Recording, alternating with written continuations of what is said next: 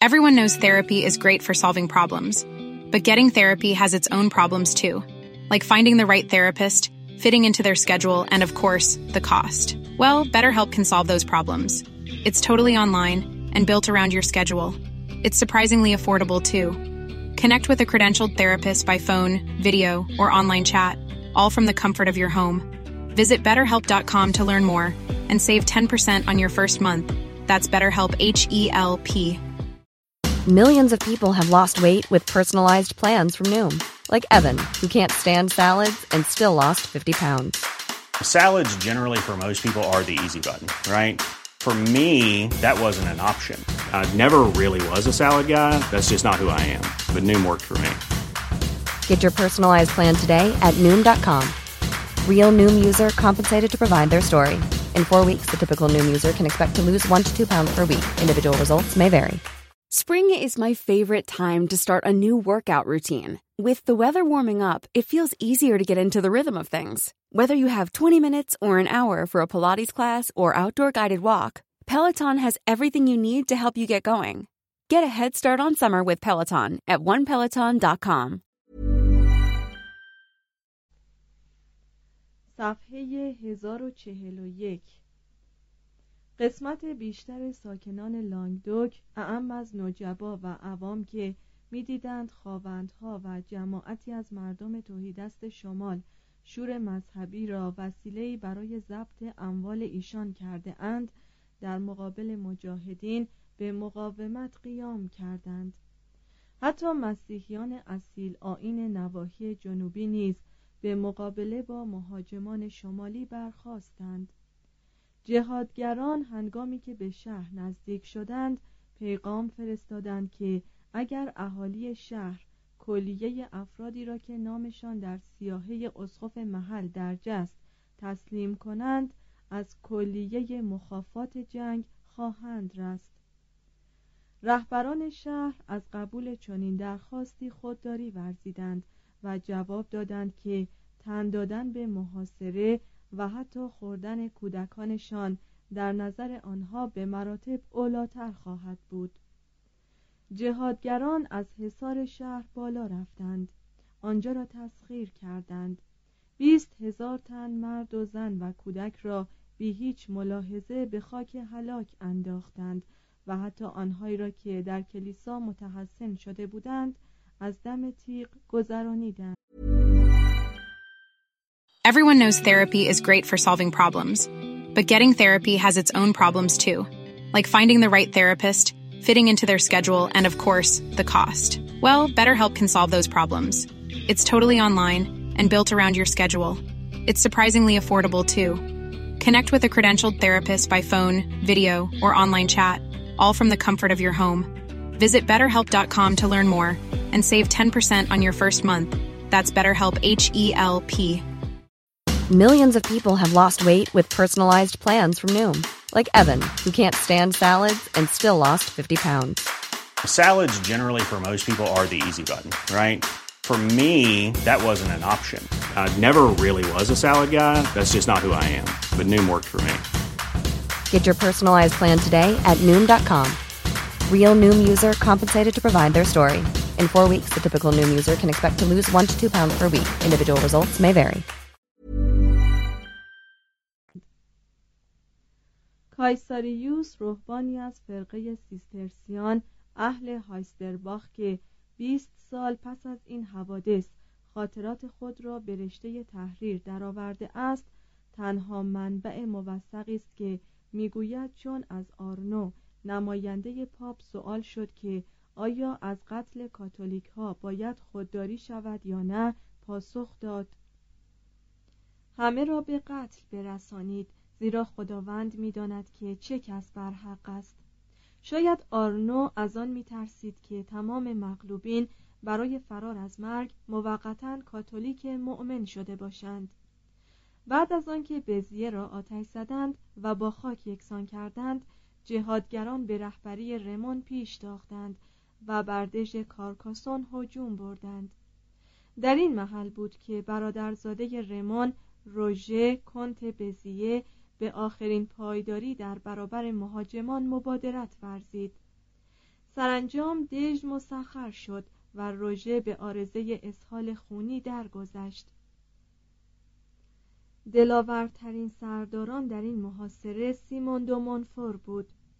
سیمون که حدود سال 1170 در فرانسه به دنیا آمد فرزند ارشد خاوند ناحیه منفور بود که در نزدیکی پاریس قرار داشت. و چون مادرش یکی از زنان اشرافی انگلستان بود بر اثر این بستگی عنوان ارل آف لستر یافت.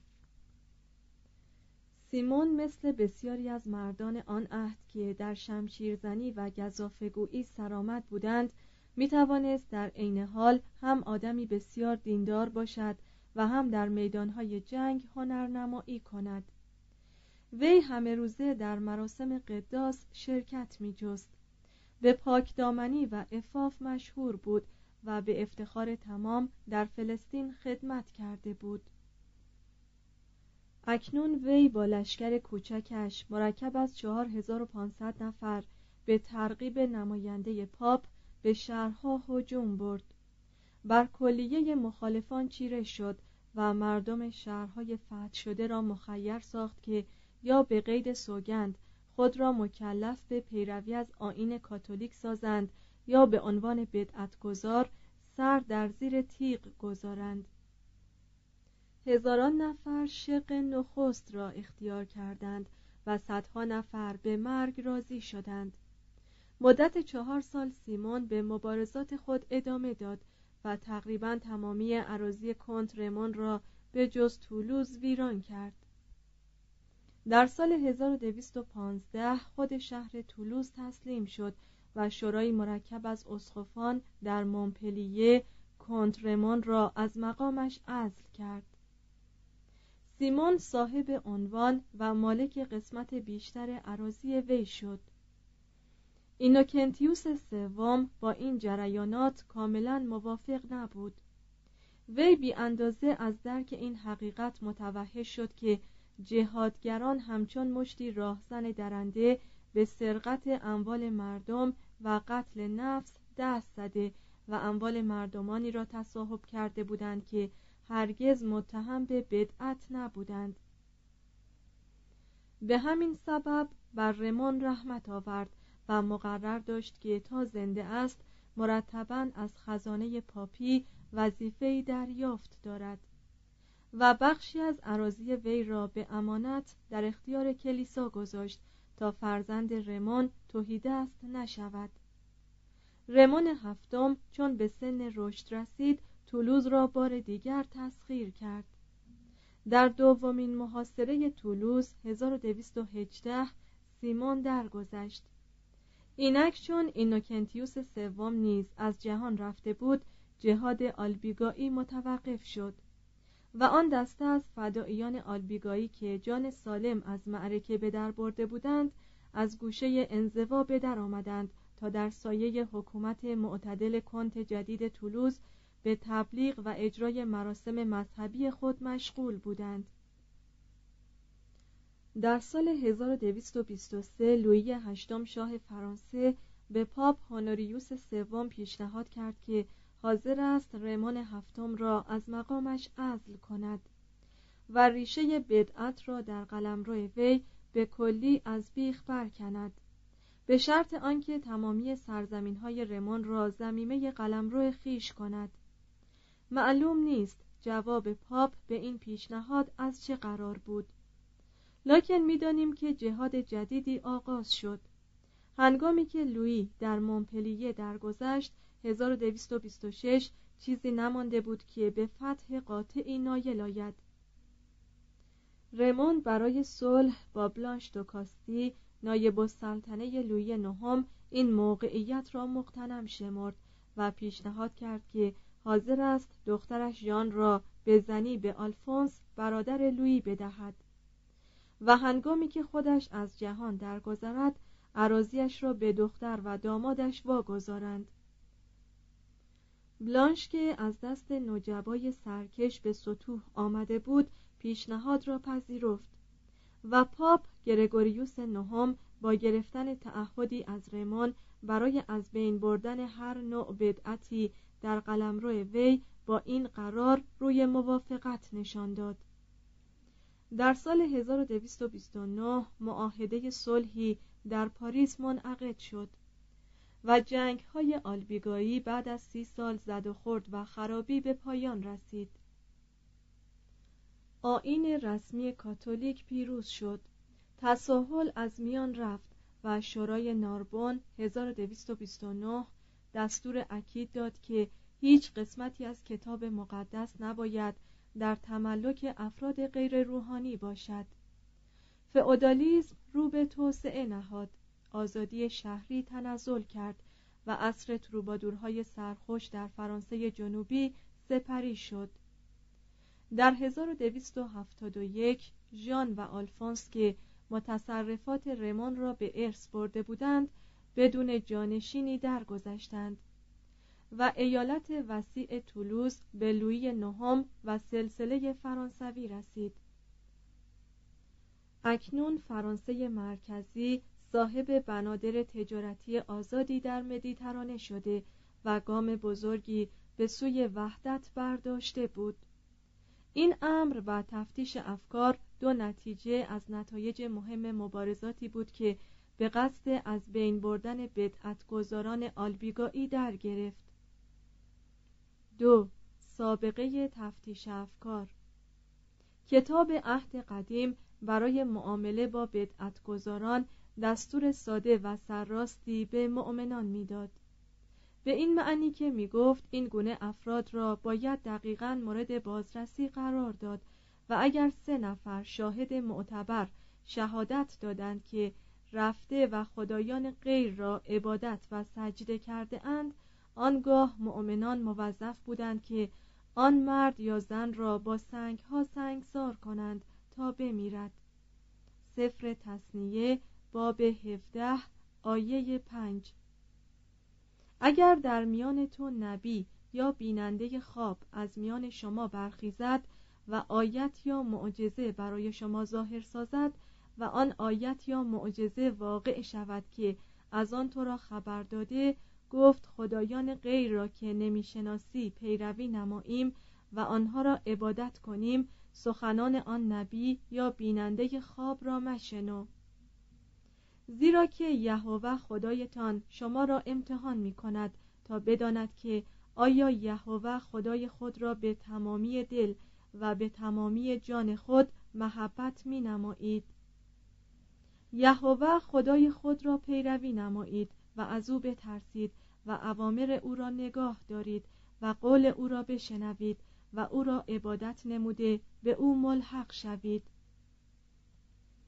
و آن نبی یا بیننده خواب کشته شود زیرا که سخنان فتن انگیز بر یهوه خدای شما که شما را از زمین مصر بیرون آورد و تو را خانه بندگی فدیه داد گفته است تا تو را از طریقی که یهوه خدایت به تو امر فرمود تا به آن سلوک نمایی منحرف سازد.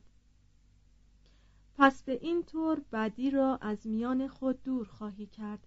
و اگر برادرت که پسر مادرت باشد یا پسر یا دختر تو یا زن هماغوش تو با رفیقت که مثل جان تو باشد تو را در خفا اقوا کند و گوید که برویم و خدایان غیر را که تو و پدران تو نشناختند عبادت نماییم از خدایان امتهایی که به اطراف شما می باشند خواه به تو نزدیک و خواه از تو دور باشند از اقصای زمین تا اقصای دیگر آن او را قبول مکن و او را گوش مده. و چشم تو بر وی رحم نکند و بر او شفقت منما و او را پنهان مکن. البته او را به قتل رسان. دست تو اول به قتل او دراز شود و بعد دست تمامی قوم و او را به سنگ سنگ سار نما تا بمیرد. سفر تصنیه باب سیزده آیات یک تا نه. زن جادوگر را زنده مگذار. سفر خروج باب 22 آیه 18 انجیل یوحنا باب 15 آیه 6 حاکی از این بود که خود عیسی مسیح این سنت قدیمی عهد قدیم را قبول کرده بود. زیرا گفت اگر کسی در من نماند مثل شاخه بیرون انداخته می شود و می خشکد و آنها را جمع کرده در آتش می اندازند و سوخته می شود جوامع یهود قرون وسطایی حکم کتاب عهد قدیم را درباره بدعت از لحاظ نظری قبول داشتند. اما تقریبا در عمل هیچگاه از آن پیروی نمی کردند ابن میمون بدون چون و چرا حکم مزبور را قبول کرده بود به موجب قوانین یونانی هر کس مرتکب آزبیا یا پرستش خدایانی غیر از خدایان اصیل پانتئون یونان می‌شد عملش یک گناه بزرگ محسوب به حساب می آمد. به اتکای چنین قانونی بود که سقرات را مجبور به نوشیدن جام شوکران کردند در روم باستان که میان ارباب انواع و حکومت هماهنگی کاملی وجود داشت بدعت و بیحرمتی به خدایان در حکم خیانت بزرگ محسوب می‌شد و مجازات چنین جرمی مرگ بود. در هر مورد که مدعی خصوصی برای لو دادن یک نفر مقصر وجود نداشت قاضی دادگاه رومی شخص مزنون را احضار و خودش درباره اتهام تحقیق می کرد. از این رویه کهنسال قضایی روم بود که دستگاهی برای تفتیش افکار در قرون وسطا به وجود آمد و بر آن نام انکیزیسیون اطلاق گردید امپراتوران شرقی که حقوق رومی را در امپراتوری بیزانس به کار میبستند مانویان و سایر بدعتگذاران را محکوم به مرگ می‌کردند در طی قرون تیرگی چون در اروپای باختری کمتر اتفاق میافتاد که یکی از پیروان آین مسیح به مخالفت با آن دین برخیزد تساهل رو به فزونی گذاشت. و لعوی نهم معتقد بود که در مورد بدعت فقط باید به مجازات تکفیر اکتفا کرد. در قرن دوازدهم چون بازار بدعتگذاران رواج گرفت برخی از روحانیان معتقد شدند که علاوه بر صدور حکم تکفیر از جانب کلیسا حکومت نیز باید این گونه افراد را تبعید یا زندانی کند. در قرن دوازدهم با احیای حقوق رومی در بولونیا شرایط طرق و انگیزه یک تفتیش افکار مذهبی به وجود آمد و قانون کلیسایی بدعت نیز کلمه به کلمه از روی پنجمین قانون موسوم به بدعتگذاران یا مندرج در قانون نامه یوستینیانوس استنساخ شد Even when we're on a budget, we still deserve nice things. Quince is a place to scoop up stunning high-end goods for 50 to 80% less than similar brands. They have buttery soft cashmere sweaters starting at $50, luxurious Italian leather bags, and so much more. Plus, Quince only works with factories that use safe, ethical, and responsible manufacturing. Get the high-end goods you'll love without the high price tag with Quince. Go to quince.com/style for free shipping and 365-day returns. Imagine the softest sheets you've ever felt. Now imagine them getting even softer over time. That's what you'll feel with Bowl and Branch's organic cotton sheets. In a recent customer survey, 96% replied that Bowl and Branch sheets get softer with every wash. Start getting your best night's sleep in these sheets that get softer and softer for years to come. Try their sheets with a 30-night guarantee. Plus, get 15% off your first order at bowlandbranch.com. Code BUTTERY. Exclusions apply. See site for details.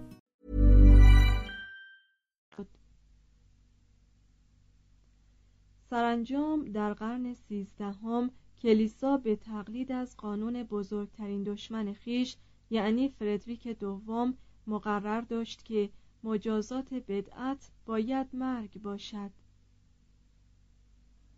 به زعم عموم مسیحیان حتی در نظر بسیاری از بدعتگذاران کلیسا را پسر خدا تأسیس کرده بود. بر مبنای همین فرض هر کس بر آین کاتولیک میتاخت نسبت به خداوند مرتکب اهانتی شده بود. با توجه به این مقدمات یک نفر بدعتگذار سرکش در نظر مؤمنان اصیلا این کسی نبود مگر نماینده شیطان که می‌خواست هرچه را عیسی مسیح کرده بود نقش براب سازد. و هر کس یا حکومتی که با بدعتگذاران تساهل روامی داشت به نصرت کار شیطان کمک می‌کرد. در این موقع کلیسا چون خود را جزء لاینفکی از حکومت سیاسی و روحانی اروپا می‌دانست بدعت را درست با همان چشمی می‌دید که حکومت به خیانت مینگریست. به عبارت دیگر بدعت در واقع تیشهای بود بر ریشه نظام اجتماعی. اینوکنتیوس گفت قانون مدنی با ضبط اموال و قتل خیانتکاران را به سزای اعمالشان میرساند. به همین سبب ما را حق بیشتری است تا افرادی را که نسبت به آین عیسی مسیح خیانت میورزند تکفیر و اموالشان را ضبط کنیم. زیرا بیحرمتی نسبت به بارگاه الهی جرمی است به مراتب بزرگتر از اهانت به مقام پادشاهی. در نظر دولت مردانی روحانی چون اینوکنتیوس یک نفر بدعتگذار به مراتب بدتر از یک نفر مسلمان یا یهودی بود. مسلمانان و یهودیان یا در خارج دنیای مسیحیت زندگی می کردند یا اگر در میان مسیحیان میزیستند تابع مقرراتی کاملا سخت و شدید بودند. دشمن بیگانه سربازی بود که انسان در جنگی علنی با وی روبرو می‌شد. فرد بدعتگذار خیانتکاری بود که در درون اردو مقام داشت و به وحدت جهانی مسیحی که دستن در کار مبارزه عظیم با عالم اسلام بود خلل میرسانید. به علاوه عالمان الهی مدعی بودند که اگر هر آدمی کتاب مقدس را طبق نظر خیش ولو آنکه هر اندازه مبهم باشد تفسیر کند و برای خود تافته جدا بافته ای از مسیحیت به وجود آورد دینی که پایه اصول اخلاقی سست مردمان اروپا بر آن استوار است به زودی به انواع کیشهای مختلف و متعدد تقسیم خواهد شد. و خاصیت خود را به عنوان پیوندی اجتماعی که وسیله همبستگی افرادی بربری در یک جامعه و پیدایش یک تمدن شده است از دست خواهد داد. خواه به علت آنکه مردمان در این نظرات با کلیسا شریک بودند بی آنکه خود مسئول وضع چنین آرایی باشند خواه به علت آنکه مردم سادلوه طبیعتا از هر چیز متفاوت یا نامعنوس میترسند؟ خواه به علت آنکه افراد وقتی در میان جمعیتی قرار می‌گیرند و کسی به هویت آنها واقف نیست از آشکار ساختن قرایزی که در حال عادی بر اثر فشار مسئولیت انفرادی واخورده است لذت می‌برند به هر کدام از این علل که باشد خود مردم در همه جا به استثنای فرانسه جنوبی و ایتالیای شمالی با رغبت و ذوقی بینهایت به تعقیب و آزار هم خود پرداختند. و به قول تاریخ نویسی مدتها قبل از آنکه کلیسا دست به اقدامی بزند خود جماعت بدون دادرسی بدعتگذاران را در ملع عام به قتل میرسانیدند. مؤمنان راشد شکایت داشتند از اینکه کلیسا بی اندازه با بدعتگذاران با مدارا رفتار می کند بعضی اوقات بدعتگذاران را از چنگ کشیشانی که آنها را حراست می کردند می رو بودند. کشیشی از فرانسه شمالی خطاب به اینوکنتیوس نوشت در این مملکت دینداری مردم به حدی است که هماره حاضرند نه فقط اشخاصی را که آشکارا از دسته بدعتگذاران هستند بلکه آنهایی را که صرفا مزنون به بدعت گذاریند در آتش بسوزانند. در 1114 اسقف سواسون برخی از بدعتگذاران را زندانی کرد. در حالی که وی از مقر خودش دور بود مردم از ترس آنکه مبادا کشیشان بسیار به نرمی رفتار کنند درهای زندان را شکستند و بدعتگذاران را کشان کشان به پای تل هیمهی بردند و زنده زنده در آتش سوزانیدند.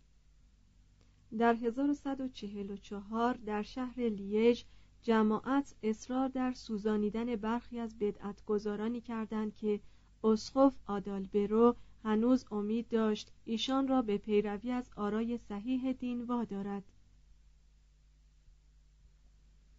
هنگامی که پیر دو برویی اظهار داشت که در آین قربانی مقدس کشیشان وقتی تظاهر به قلب ماهیت به جسم عیسی می کنند دروغ می گویند و مشتی از ها را در روز جمعه مصلوب ساختن مسیح سوزانید مردم در دم او را به قتل رسانیدند. حکومت نیز تا حدی با اکراه در تعقیب و از بین بردن بدعتگذاران با مردم شریک شد. زیرا می ترسید بدون معاونت کلیسایی که به زور معتقدات مذهبی متحد و شکلی را در اذهان عامه مردم جایگزین می ساخت اداره امور مملکت مختل شود. به علاوه حکومت مزنون بود از آنکه مبادا بدعت در مسائل سیاسی بهانه‌ای برای اصلاحات خانمان برانداز سیاسی باشد و چه بسا که چنین هم بود. احتمال دارد که ملاحظات مادی هم مؤثر بوده باشند. زیرا هرگاه که بدعت جنبه مذهبی یا سیاسی داشت و بلوایی به پا می‌شد مایملک کلیسا و حکومت به خطر میافتاد.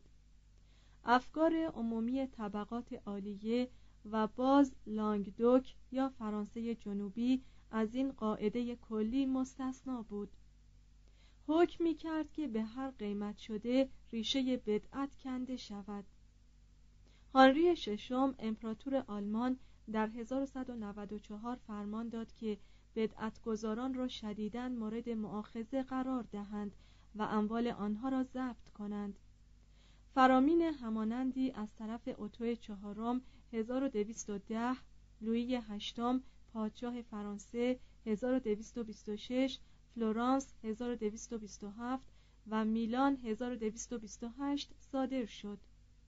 شدیدترین قوانینی که برای پایمال کردن جماعات بدعتگذار به تصویب رسید قوانین مصوبه فردریک دوم در خلال سالهای 1220 تا 1239 بود. به موجب این قوانین مقرر شد که هر کس به جرم بدعت از جانب کلیسا محکوم شود او را به حکومت محلی تحویل دهند تا در آتش سوخته شود. اگر این گونه افراد از عمل خیش نادم می شدند به جای سوزانیدن در آتش آنها را محکوم به حبس ابد می کردند جمیع اموال بدعتگذاران ضبط می شد وارثان آنها از حق ارث محروم می شدند کودکان آنها حق تصدی مشاغل حساس و مناسب عالیه را نداشتند مگر آنکه با معرفی سایر بدعتگذاران کفاره گناهان پدر و مادر خود را می‌دادند. مقامات حکومتی موظف بودند خانه های آنها را خراب کنند و بستگانشان را از تعمیر و تجدید امارت باز دارند. پادشاه ملایم طبع و مهربان فرانسه لویی نهم نیز قوانین همانندی را برای اتباع خیش تصویب کرد. در واقع پادشاهان بودند که بر سر بردن امتیاز در شروع تعقیب و قتل بدعتگذاران با مردم بنای رقابت را گذاشتند. روبر پادشاه فرانسه به سال 1022 سیزده تن از بدعتگذاران را در اورلئان به آتش سوزانید از سال 385 میلادی که پرسکیلیانوس به دست حکومت به قتل رسید این نخستین بار بود که افرادی را در تاریخ به جرم بدعت محکوم به مرگ می کردند.